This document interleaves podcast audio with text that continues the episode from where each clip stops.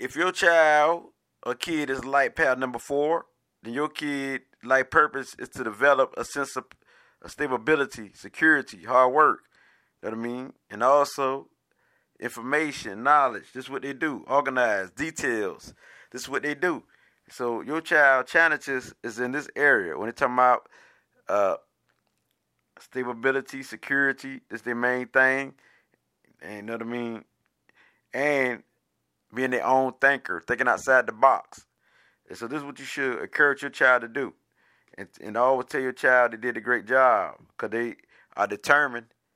And, and number fours will be the hard worker. So your child will be a hard worker, if not now, but throughout out life. So it's for you to give your child something to do, like a duty, because they already this their vibration. This how this how you win, and they feel they feel a sense of pleasure, a gratitude when you give them some work to do and you give them a little allowance.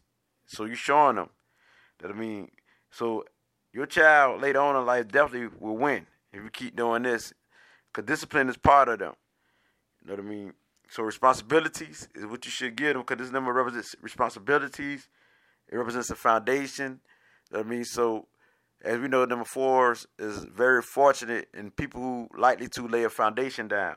And so later on in life, your kids will definitely lay a foundation down. So, you, but your your kid can be stubborn and a know-it-all. So you don't want to get into the battle with your kids. So it's good for you to talk kind and talk correctly because your kid is very serious. So be honest with your kid. Honesty is a must because your kid is practical, realistic.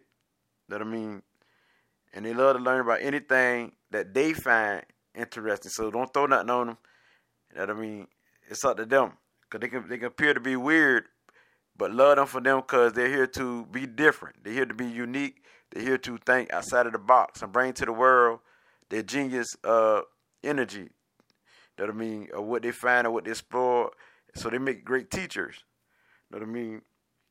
They be the ones who open up new discoveries, new uh, things they found to the they were shared with the world, stuff like that. So you must encourage your, your kid to think outside the box, and this how your kid uh, win, because your kid is very earthly like, solid, grounded, but you have a realistic kid, so be realistic with your kids. You know what I mean? As long as they got they feel like they're secure, they're comfortable. You know what I mean? And it's a routine that they not like off the routine, off the schedule.